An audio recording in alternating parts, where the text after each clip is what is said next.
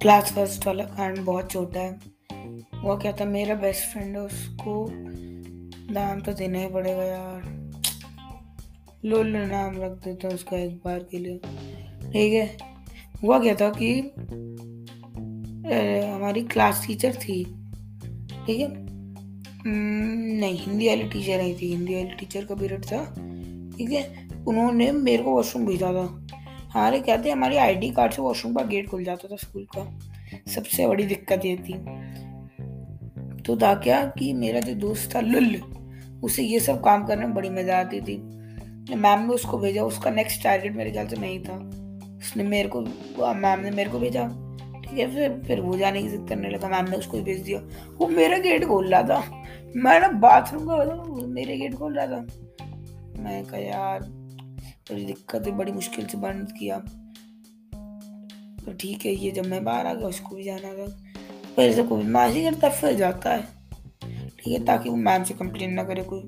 Camera मेरे ख्याल से सबको लगता था कि कैमराज हैं स्कूल में। तो जब वो गया तो मैं मैं भी कम नहीं हूँ। मैंने गए, मैंने भी खोलने की कोशिश की, खोलने दे नहीं रहा था, उसने अटकाया हुआ तो क्यों भैया तो उसको सब चीज़ पता है है उसके साथ ना इसलिए अटका रखे मेरे देव क्या किया, उसका लॉक ही तोड़ दिया।